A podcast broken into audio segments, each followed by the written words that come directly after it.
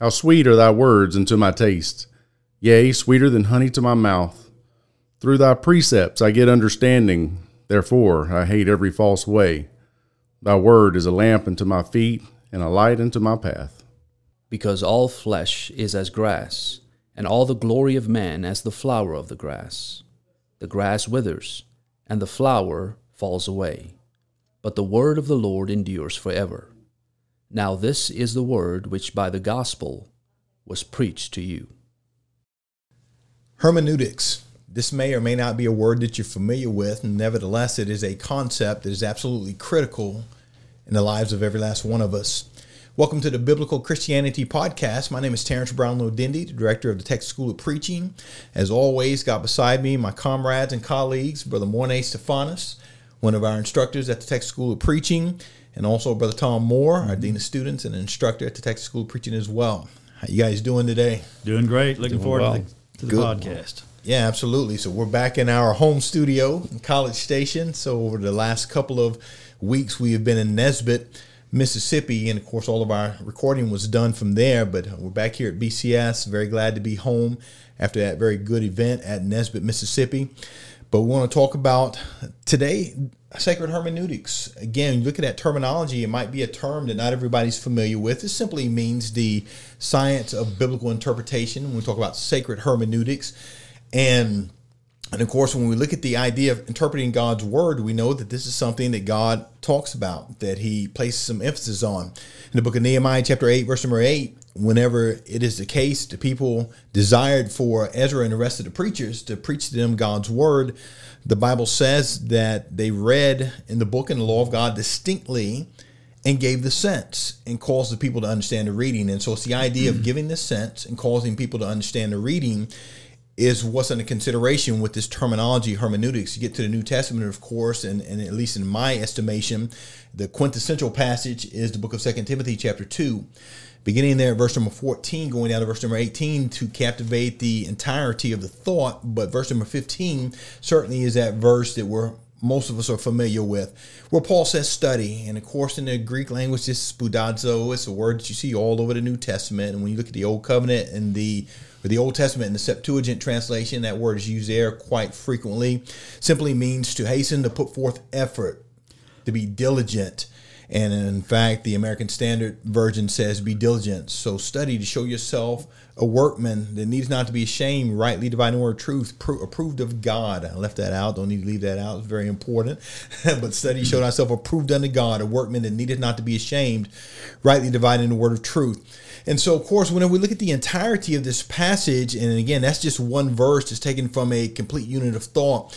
One of the first things that Paul wants to do for Timothy, his son in the faith, a gospel preacher. And so this thing is obviously imperative for, for gospel preachers, uh, but not just us, for all of those who uh, fall under the, the category of the human race. God expects all of us to take his word to be able to handle it aright because, again, our souls depend upon it. I know that there are some who deny that it's a matter of eternal consequence what we believe and how we interpret God's word, but certainly uh, it is a matter of eternal consequence. I- I'm mindful before we get into this text of John chapter 8 and verse number 24. We've mentioned this before, but but Jesus Christ tells these Jews that the Bible says believed on him when you go earlier into that text that if you don't believe that I'm he, you will die in your sins. And where I am, you cannot come. And so that seems to tell me then that what we believe even matters, does it not, brothers? It does. You know, we think about this passage, uh, and I'm thinking about the phrase study to show thyself approved unto God or give diligence, American Standard. Uh, I'm not a big fan of the ESV, but they say do your best uh, to present yourself unto God. You know, that tells us that when we're going to be talking about hermeneutics, there has to be some effort put into it. I think we live in a society where people don't put much effort in their Bible study, and what they do is read what somebody else has said about something. sir. Uh, and they could be reading the wrong thing. But we need to give diligence, great effort. You know, in uh, the book of Isaiah, chapter 34 and verse 16, it says, Seek ye out of the book of the Lord and read. Uh, 1 Thessalonians 4, verse 16, it says, Till I come, give attention to reading, to doctrine, to to exhortation. And so there has to be effort put forth on our part to give our due diligence in studying the Word of God to make sure that we handle aright the American Standard uh, Version, the Word of Truth. Because if we don't have the proper knowledge, we're going to make big mistakes in our doctrine. That's it. Yeah, absolutely. When you think of hermeneutics, I think sometimes uh, folks hear the word hermeneutics and they think to themselves, "Well, that that's a term they are unfamiliar with." Yet, yet it's something that you practice every day. You pick up the newspaper, you are using hermeneutics. If people still read the newspaper, you, you're read, you're using hermeneutics to interpret that which is written. If you have a, a book of instruction, if you have a novel, whatever you're using, whatever you're reading, you're using hermeneutics in order to be able to interpret those things. Sacred hermeneutics is the, the the science of interpreting the scriptures. And so when we're talking about hermeneutics, we're not talking about uh, something with which uh, people are unfamiliar with. Uh, and and in that essence, I think we should be able to to grasp this. If I can read a novel and understand what the author wanted, then I can read the Bible and understand what its author wanted. That's it, brother Mornay. And the only reason that in within the religious realm people tend to have so much problems is because people have facilitated people having problems and issues with the concept and the principles of rightly dividing God's word. We know that there are forces that were very uh, consorted and very concentrated in their efforts to try to undermine sound principles of biblical hermeneutics or hermeneutics generally, like you're mentioning. And of course, there are names that we can uh, call Hans George Gadamer, uh, people like that, these types of philosophers who uh, basically were big proponents back in the, the 40s, 50s, 60s, the 60s in particular of the uh, the idea, the assertion that we really cannot get back to the original meaning of the original author of any document, and certainly Bible is what's in the in their sights whenever they Yes. make that type of assertion. But course, in this particular podcast, we don't want to spend a whole lot of time dealing with that type of history. That'll be for another podcast if if if God allows us. What I want to do is just look at what the Bible's got to say about the subject matter. I want to look at what Paul's got to say. I want to be able to unfold uh, some of the the points that he's making here. I, I think whenever we look at this text, it's really uh, what we might call a dichotomy. Paul is looking at two positions that are mutually exclusive. One is right, the other is wrong. One is acceptable, the other is unacceptable. One will facilitate uh, God allowing us to be able to be with Him in eternity. One of them is going to cause people to lose their souls. Mm-hmm. And so we got to make sure that we understand that first and foremost, that that is one of the gr- bits of groundwork that we have to lay. And the Bible's clear on this, even though men try to obscure the the issue, the Bible's very clear on this. And so here's what we want to look at. First of all, what does Paul say? Of these things, put them in remembrance, charging them before the Lord that they strive not about words to no profit, but to the subverting of the hearer. Now, I think it's important that we define some terms here, right?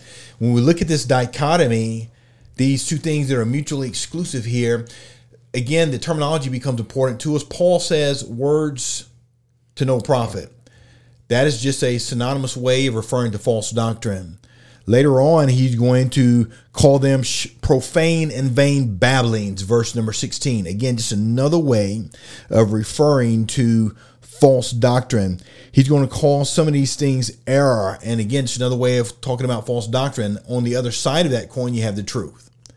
Paul uses that terminology throughout this passage. You've got the truth, and so there's your di- dichotomy. You got the the word of truth. You've got profane and vain babblings, and so anytime somebody is preaching or teaching something that simply does not coincide or harmonize with the Bible, that falls under the category of false doctrine. And the Bible's got a lot to say about false doctrine, does it not? Most definitely. You know, we are, uh, for example, turn over in your Bibles to the book of Second uh, uh, Peter for a moment. In Second Peter chapter two,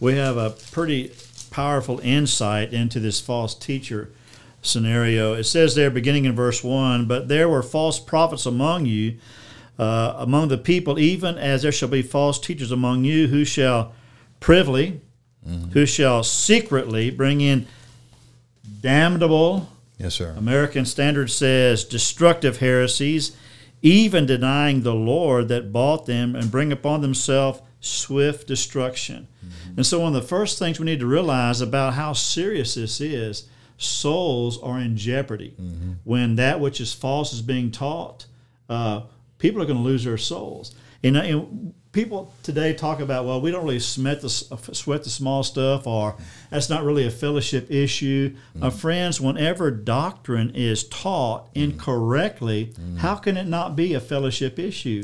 That's it. Damnable heresies. Mm-hmm. You know, yeah. that's that's important for us to realize. Yeah, I think what folks need to ask themselves in relation to you know it's not that bad is, and we've mentioned this before is, do you like to be lied to? You know, do you like to be lied to? Right. And I've said this from the pulpit before that anyone who preaches a false doctrine is a liar. So. Now, how are they a liar? Is because the truth has been revealed. Mm-hmm. We have mm-hmm. the truth. God has given His truth. When you say something that is contrary to the truth, what is that? That's a lie. Mm-hmm. And and so false doctrine, those who preach false doctrines are, are, are individuals who who uh, are merchants of lies. And we do not like to be lied to. No one likes to be lied to. And so why would we then take the approach, oh, it's okay for for you to lie, lie to me just a little bit. It's you know, okay to lie about the Word of God just a little bit. And you know what's real sad about this scenario is in verse 2 it says, And many shall follow their pernicious ways. Mm-hmm. You know, yep. it's not just a false teacher in trouble, but you're leading men astray. That's right. Yeah, you look at the idea of pernicious, and we'll get to that more in just a moment, but it's synonymous with lasciviousness or lascivious. And so we'll talk about that as Paul talks about this again, this dichotomy and, and, the false doctrine aspect of it, the mishandling of God's word, which is the first thing that we'll deal with. Mm-hmm. He tells us there that there are some detriments that are associated with that.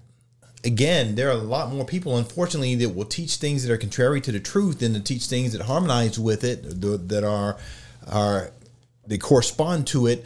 And this is a big, big deal so, what does Paul himself say is a big deal? Again, in verse number 14, he says, Look, again, of these things, put them in remembrance, charging them before the Lord they strive not about words no profit, but to the uh, subverting of the hearer. That word subverting is from the Greek term catastrophe. And I always like to be able to, whenever we talk about that terminology, just help people to understand that's a word that you know. We just say it with the accents in different places in English, but it's a direct transliteration of that term in the Greek language we use in the English quite often. And that word is catastrophe. Catastrophe. So think about that. And that really helps to illuminate what Paul is saying here. If men will not teach God's word correctly, if they are more interested in teaching profane and vain babblings, the Bible lets us know uh, that, or words to no profit, excuse me, in verse number 14, if they're more interested in that false doctrine, then this thing spells catastrophe. Mm-hmm. And we were kind of talking about this before we went on air a little bit you know, as we just kind of put our thoughts together, and Brother Tom, you mentioned something about you know catastrophe. Where where exactly do we want to go with that? But man, there are so many places that you can go. You guys have already tapped into some of that when you took us over to the book of Second Peter chapter two. The Bible says these heresies are damnable. We understand what that means. They are conducive to damnation. Mm-hmm. You said that they will uh, lead to the swift destruction not only of the false teacher but of those who are sitting at his feet and soaking up what it is that he's saying. Mm-hmm. You mentioned that already, and so those are just two places. But where else? You know, I still go? think about uh, Second Timothy, uh, or Second Peter, chapter two. Uh, you know, it continues in verse two. It talks about how many shall follow their pernicious ways, mm-hmm. their destructive ways, by reason of whom the way of truth shall be evil spoken of. Mm-hmm. And so we have false teachers now who are speaking. Whenever you teach a false doctrine, you're speaking evil mm-hmm. of the truth of God's word, and that makes it serious business. And notice it comes through verse 3 through covetousness and by feigned words, mm-hmm. deceptive words. That's yeah. what false teaching is all about, deceptive words. That's right. Yeah, the I think the the crux or the epitome of the result of false teaching is 1 Corinthians chapter 15. When you consider what the Apostle Paul deals with in 1 Corinthians chapter 15, he's dealing with the resurrection. And the Christian's hope is in the resurrection, mm-hmm. as Paul clearly mentions. If there is no resurrection, he goes through a litany of things that, ha- that, that befalls the Christian yes. if there is no resurrection. Why does he have to address it? He says, in verse 35 of chapter 15 but some men will say how are the dead raised up and what uh, and what body do they come and so uh, there, there are individuals that were amidst the, the, the congregation in Corinth who were saying there is no resurrection. And he warns them. He says, Be not deceived. Evil communications corrupt good manners. These people it. are, it's going to be catastrophic. It's nothing but catastrophic for Christianity when you attack the, the uh, resurrection of the Christ. And I think that really highlights the nature of this uh, catastrophic um, result from preaching false doctrine. Yeah, that's it. So, so if we look at this thing from a homiletical standpoint, whenever we deal with the dichotomy and the, the half of it that says that is mishandling of God's truth, the mishandling of God's word, there are three sub points that we need to dig out of that as we uh, exegete this text. Again, number one, Paul says, here's a problem. It spells catastrophe for the hearers if men will not teach the truth. And in just a moment, we're going to get to the, the fact that he says that in the second place, is, increases more in godliness. So that's what you just mentioned a moment ago. And that's what you mentioned from the book of mm-hmm. Second Peter as well. Both of those places that you guys have referenced also support the fact that Paul says that this thing will increase more in godliness. We'll talk about that more in just a moment. We'll put some flesh on the on those bones and bring this thing home to see how this is true in our present day context and setting. But in third place, the overturning of the faith of some. But again, just to go back to this idea of, of catastrophe, if we go to a place like the book of Galatians, chapter 1, beginning in verse number 6, Paul begins to set forth what the issue is in this epistle with these congregations of Galatia that he's talking to. He says, Look, I marvel that you are so soon removed from him who called you into the grace of Christ to another gospel, which is not another. So there it is. It's false doctrine, this under consideration here. There is not another gospel. But look what he goes on to say about that, which is not another, but there be some that trouble you. You hear that terminology? They trouble you, and they would pervert the gospel of Christ. But though we are an angel from heaven preaching any other gospel unto you than that which you have, have preached unto you, let him be accursed. And he says that not once, but again. So the Bible says whenever someone is preaching false doctrine, it spells catastrophe for the hearers. What, what does that catastrophe look like? Well, people are troubled. I guarantee you that's not a compliment to your soul when your soul is troubled. All right, that's not something that is favorable or something that we uh, should anticipate. Paul says that the gospel is perverted. He says that the teacher is accursed. So this thing not only has ramifications for the people that are listening to it, but also for the ones that are espousing and advancing these false doctrines. And so that's just one place. Go over to Galatians chapter 3, verse number 1. And Paul over there says, you know, foolish Galatians, who has bewitched you that you should not obey the truth, before whose eyes Jesus Christ has been evidently set forth as crucified among you. All right, so these guys were believing this this doctrine that Christ did not come with a, a literal body. Yeah. But this uh, Gnostic doctrine later in the second century becomes uh, comes to be called Gnosticism.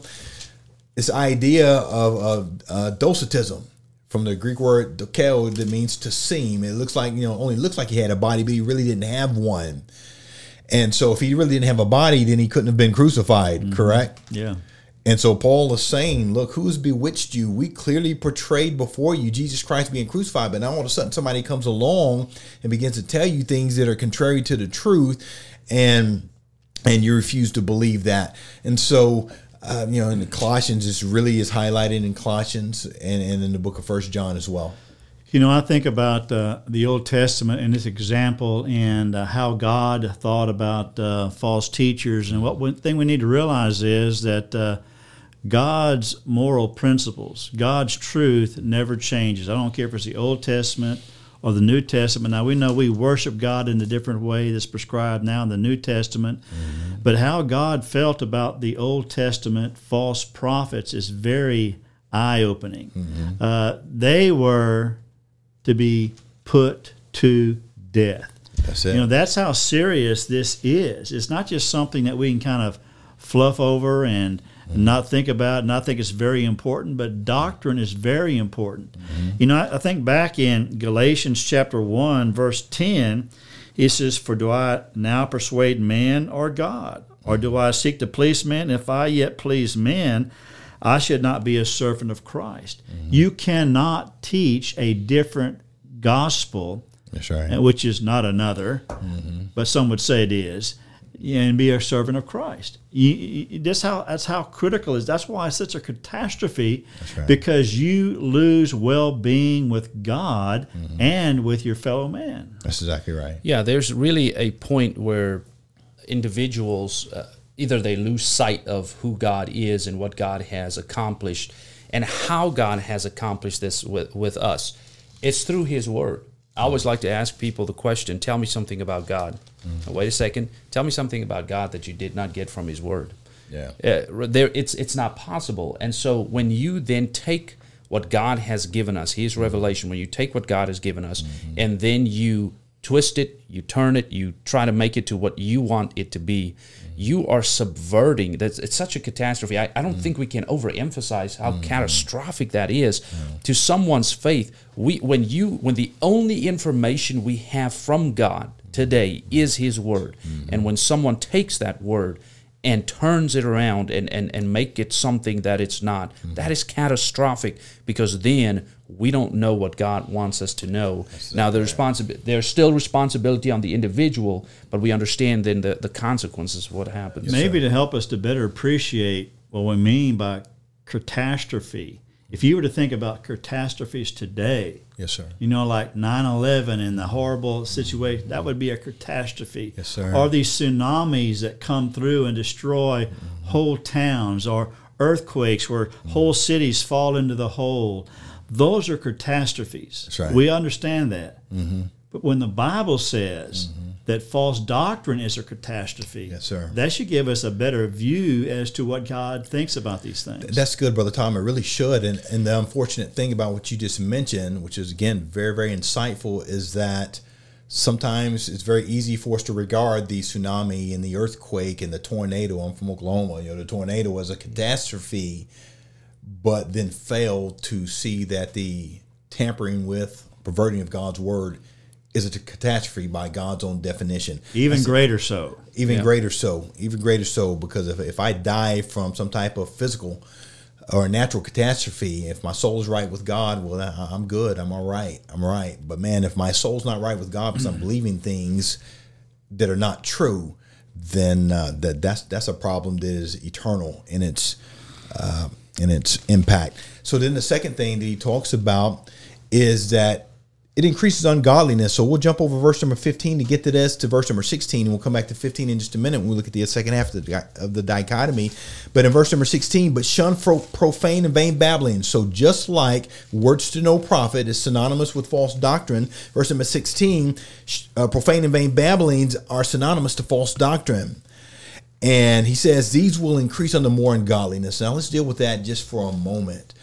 They will increase to more ungodliness. What that simply is saying is that whenever people are taught things that are contrary to the word of God, then that becomes conducive to them doing things that are contrary to the word of God. And that only makes sense. Man, look, if I am being taught that adultery is acceptable in the eyes of God in certain situations, is that not going to facilitate people becoming adulterers? If I'm told that it's okay to drink certain amounts of alcohol recreationally, is that not going to be conducive to people doing that or smoking certain amounts of weed or in certain settings doing that? eh, I'm telling you, these things are, are going to be conducive to more ungodliness. We think about some of the denominational false doctrines that are out there. We think about the doctrines such as purgatory. Spent several years in southern Louisiana, where about 85% of the population is Roman Catholic, and they teach this this doctrine of purgatory. Sit down at, at Catholic funerals where they are trying to pray people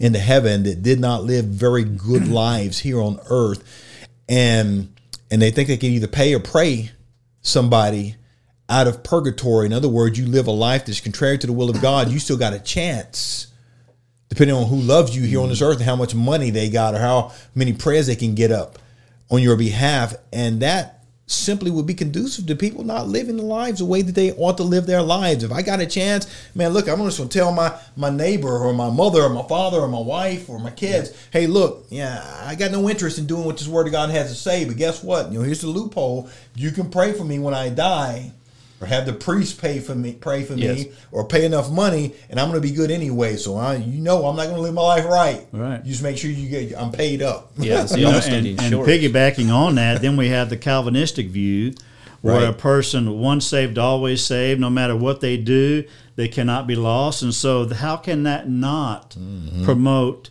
lasciviousness? How can that not promote an ungodly lifestyle knowing that mm-hmm. I don't really have to answer that because once saved, always saved. Yes. You know, and the, any false doctrine has to, I, I firmly believe that if you are given to a false doctrine, what's to say it's not going to take another level, mm-hmm. another level? If you are right to be wrong in this area, who says you can't be wrong in this area, mm-hmm. in that area? It's just like a snowball effect that happens. Yeah, so. I think that's exactly what happens. Uh, Paul would, uh, you know, tell Timothy that they will just increase their false doctrines will increase uh, all the more and it will just continue. And i think that is that is going to happen. You can set your clock by it. If you have a false doctrine it's going to continue because the word of god uh, harmonizes beautifully. The word of god is not out of sync. When you introduce a false doctrine automatically you are now acting contrary to the word of god. Your false doctrine in order for it to be sustained ha- you have to change other passages mm-hmm. because your word is not what you're teaching is not going to align with what the Bible is teaching. So you will have to change other passages right. as well. You will have to change over here. We t- think once saved, always saved. Okay, if we if we take that doctrine, we take what it what it implies for for the hearer, what it implies for those who believe it. Well, if I'm once saved, always saved, and it doesn't matter what I do mm-hmm. then all of the passages that tell me to refrain from sin mm-hmm. has absolutely no value whatsoever no in the meaning. scriptures. It has no meaning. Mm-hmm. You know, you think also in the book of uh, 1 Timothy chapter 6, beginning in verse 3, it says, If any man teach otherwise and consent not to wholesome words, mm-hmm. even the words of our Lord Jesus Christ, and to the doctrine which is according to godliness, godliness he is proud, knowing nothing, but doting about questions and strifes of words, whereof comes envy, strife, railings, evil surmisings, perverse disputing of men of corrupt minds, mm-hmm. destitute of the truth, supposing the gain is godliness. From such, he says, withdraw thyself. Yeah. So it's just a bit. Whenever you don't do what the Bible says mm-hmm. and you don't hold a sound doctrine, it leads to so many evils. There's so many evils, and, and certainly time would fail. Time has failed us. We we want to look at both sides of this dichotomy. We're only going to be able to look at this side because time has just escaped us, and we'll look at the other side of it. What are the benefits of rightly dividing the word of truth in another episode? But let's just continue since we're here, and um, I think we got about three minutes left here.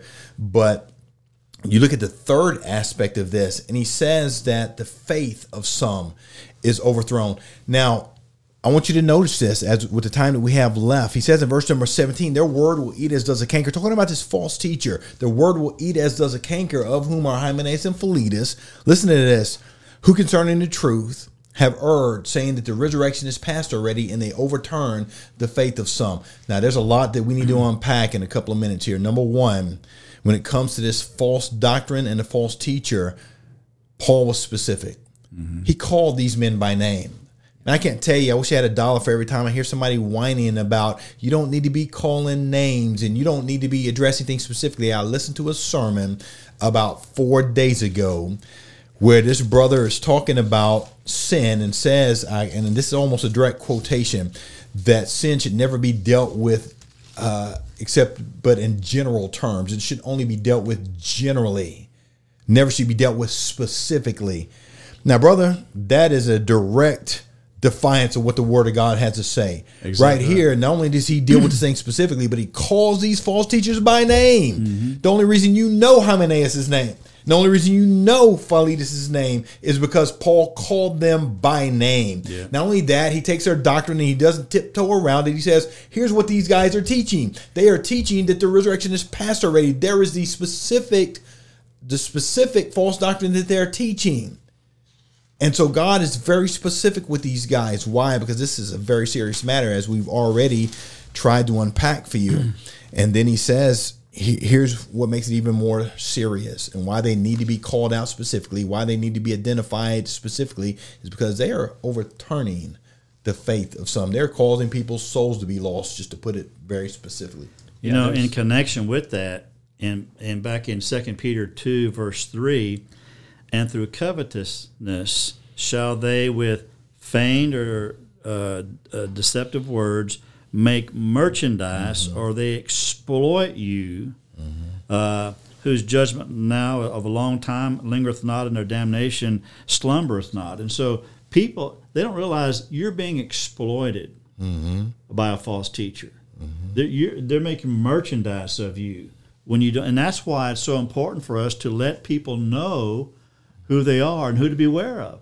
Wouldn't it be horrible if we had uh, snakes in the in a church building and uh, rattlesnakes and we didn't warn anybody about them? Yeah, you, you know, as elders, we saw it.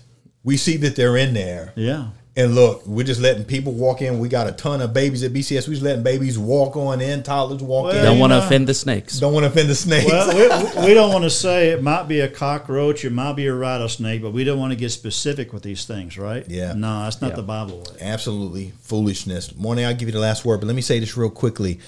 You pointed out that they're making merchandise of the souls of men, and they're doing it at the expense of their souls. When you put those 2 mm-hmm. passages together, you see how heinous yes. this thing really is. Most they're definitely. making merchandise of your souls, and they're doing it to the detriment of your soul. I would see, I will see you go to hell, so that I can profit from your soul. Mm-hmm. Yeah, Paul clearly said it. Romans sixteen and verse seventeen. Now I beseech you, brethren, mark right? Mark, identify those mm. which cause divisions and occasions of stumbling, right? And so the reason is there's a boulder in the road that's going to cause you to stumble. Would you not warn someone and say, listen, there's a boulder in the road. It's that yeah. one right there. Yeah. And that's what the Bible clearly says. Because there is, it is such a huge catastrophe mm. to, uh, to lose your soul and to be influenced incorrectly. The Lord says, you need to identify those so that we can avoid them. That's exactly right as we said, there's so much more that we would like to say on this topic. It's just that serious of a matter. It's not the most pleasant topic to deal with, but we have to. The idea of hermeneutics should be something that is pleasurable for us to deal with because uh, there's a right way to do this. We didn't get to talk about that today. We'll talk about it on a subsequent episode if the Lord allows us. But uh, just looking at the other side of this thing where the word is not being handled right, man, this thing is detrimental to souls. And right now in our brotherhood, we need this lesson because there's so many that are obscuring God's word and people are just not understanding the vast ramifications of this. Thank you for joining us on the Biblical Christianity podcast. As always, our email address will be on the screen. If you have any questions or comments about today's episode, please contact us and we will respond back to you. Thank you.